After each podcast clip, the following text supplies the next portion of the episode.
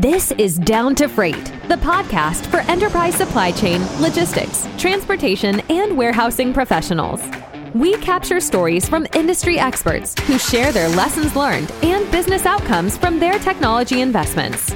If you want to make the most out of your technology initiatives, tune in to uncover what it takes to evaluate and deploy IT projects with minimal hiccups to reduce your total cost of ownership.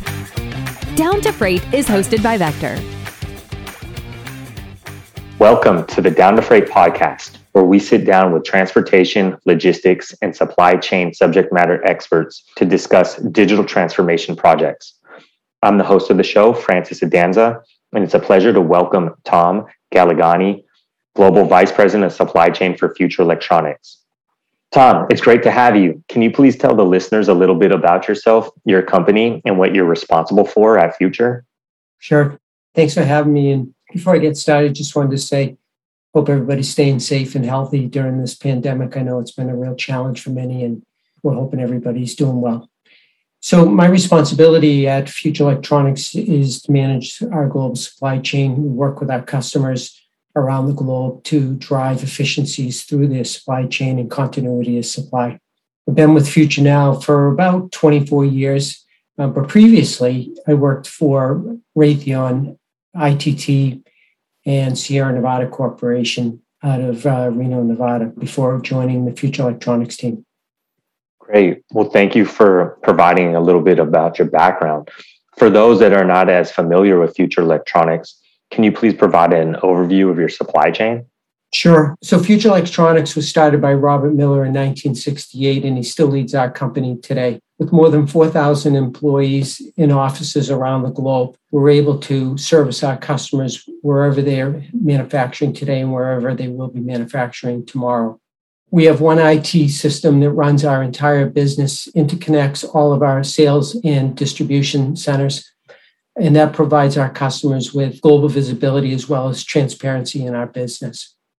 Future Electronics has been built on our supply chain capabilities and I like to say that we sell confidence. And the reason I say that is that our customers depend on future electronics to stock inventory for them based on their forecast. Since we're a privately held company, inventory is viewed as an asset, and we provide our customers with a superior service by being able to strive for that 99.6% on time delivery we couldn't do that without having inventory on hand because we understand as a distributor there are two elements to our business. One is that our customers have a challenge forecasting and the other is that our suppliers have a challenge with increase in demand. So as a distributor being able to hold inventory provides our customers with that security of supply. Fantastic. Thanks for that overview. That provides a lot of context. So as you know we're here to talk about technology is there a recent technology project or current project that you'd like to share? Sure, there is. So, over the years, I've read a lot about digital transformation, and I kind of look at our digital transformation as probably the last 25 years. We started in uh, the world of digital transformation with EDI many, many years ago and have built an amazing platform that allows our customers to trade information such as purchase orders and forecasts and we've advanced that by not only being able to take traditional EDI types of formats, but all formats, whether it's Excel, CSV files, and that allows us to automate our business processes. Over the last few years, APIs have become one of the most important elements of supply chain because it drives speed through our business, not only for future, but also for our customers. And so the API capability has allowed customers, whether they're large or small, whether they're in North America or Europe, to be able to have access to information. And that information allows them to make quick business decisions. Thank you. This sounds like an interesting story. As we all know, APIs are important for data exchange. Specifically, what was the problem that you were trying to solve with this API initiative? So if you look at the digital transformation, as I said, EDI has been around for a very long time. It works, but it's costly. It requires special resources, IT resources, to be able to map different data elements. APIs became an important aspect of our business as it did for the hotel industry. And when you look at the hotel industry, as you go and book your travel and you want to go to Aruba as an example, and you go on into one of the websites like Expedia, and you punch in there that you're going to go to Aruba, you want to be there on November 5th, you're going to be there for a week, and it gives you all the options that are currently available.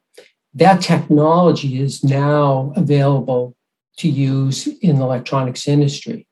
So the problem we're solving is that traditionally EDI has been for larger, more sophisticated companies, again, because of the software required sophisticated resources to be able to do the data mapping, whereas smaller companies didn't have those resources and couldn't afford it. API is an affordable, cost effective solution that not only large customers can take advantage of, but also the small customers.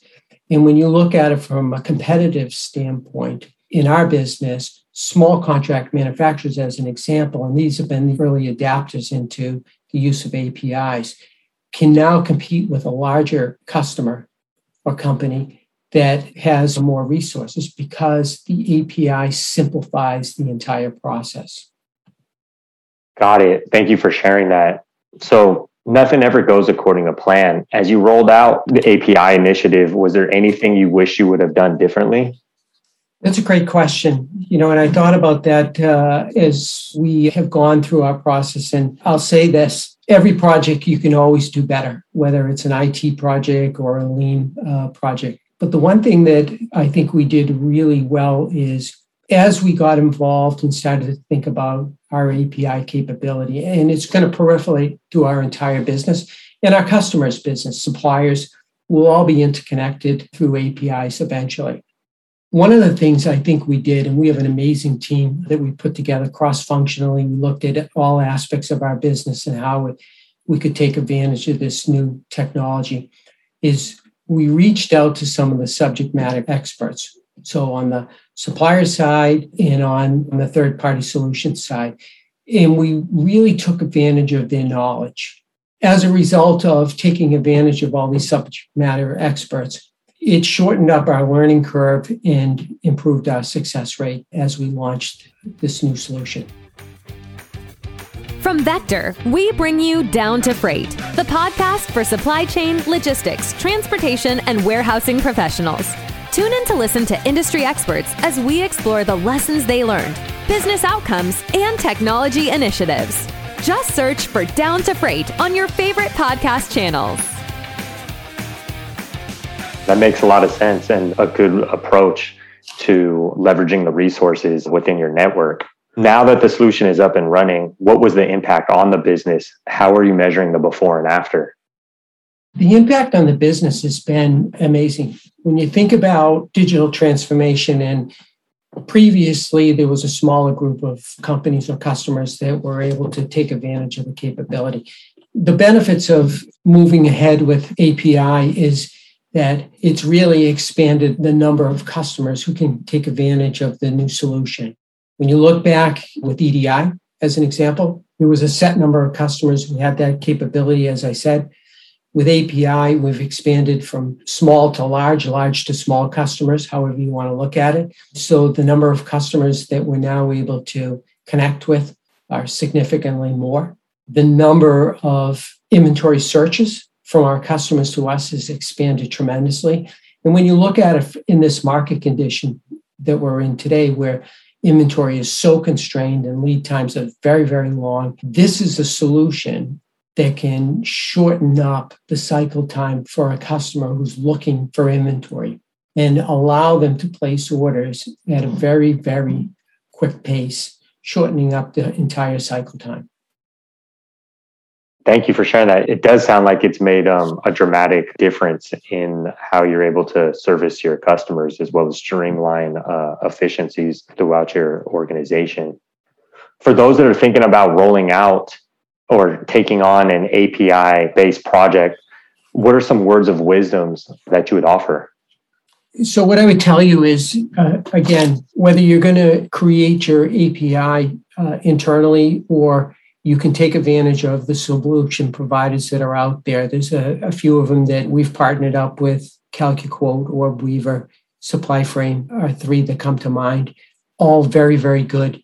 Um, and can shorten up the cycle time to moving this project ahead at a very quick pace.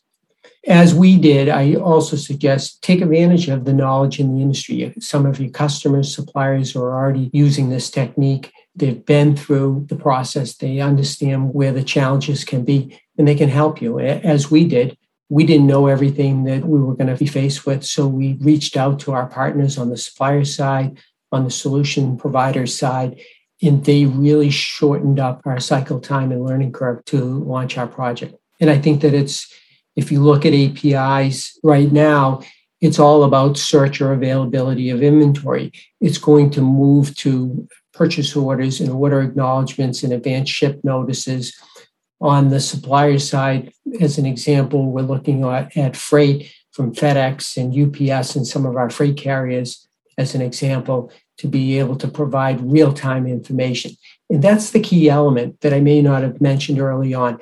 We're talking about real time information updates rather than batching inventory, which you do in the EDI world. API is up to the moment. So if you were to punch in a part number right now, you would see what my inventory availability is at that given second. If you think about that and the importance of trying to get inventory in this current market, that's a very, very powerful tool.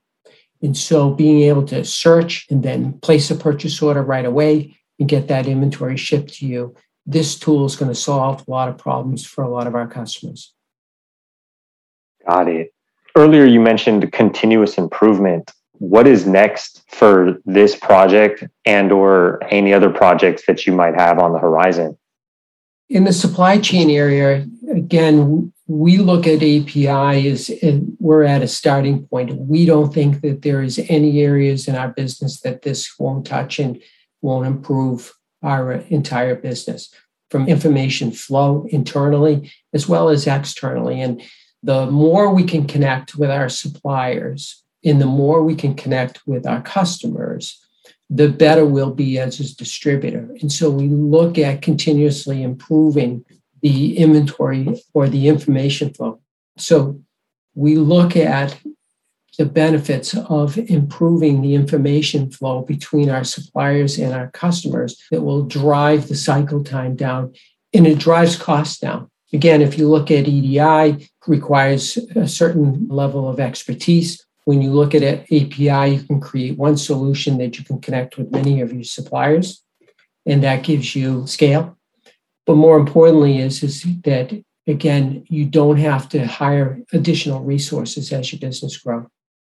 From a continuous improvement standpoint, again, we look at APIs as important element of our business as it'll continue to drive efficiencies through our business, but not only our business, but with our customers and our suppliers. Being able to connect and, and share real time information between the supplier, the distributor, and the customer will drive efficiencies. And quite honestly, it'll make customers more competitive in this global market. When you look at competing in a global market, it's very important that you drive efficiencies through our business. And we see this a lot with our customers as we do ourselves.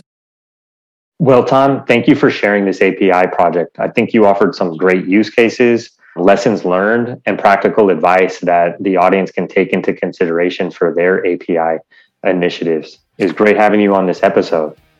Thank you, Francis. I appreciate it. Awesome. Well, thank you very much. Take care. Have a great day.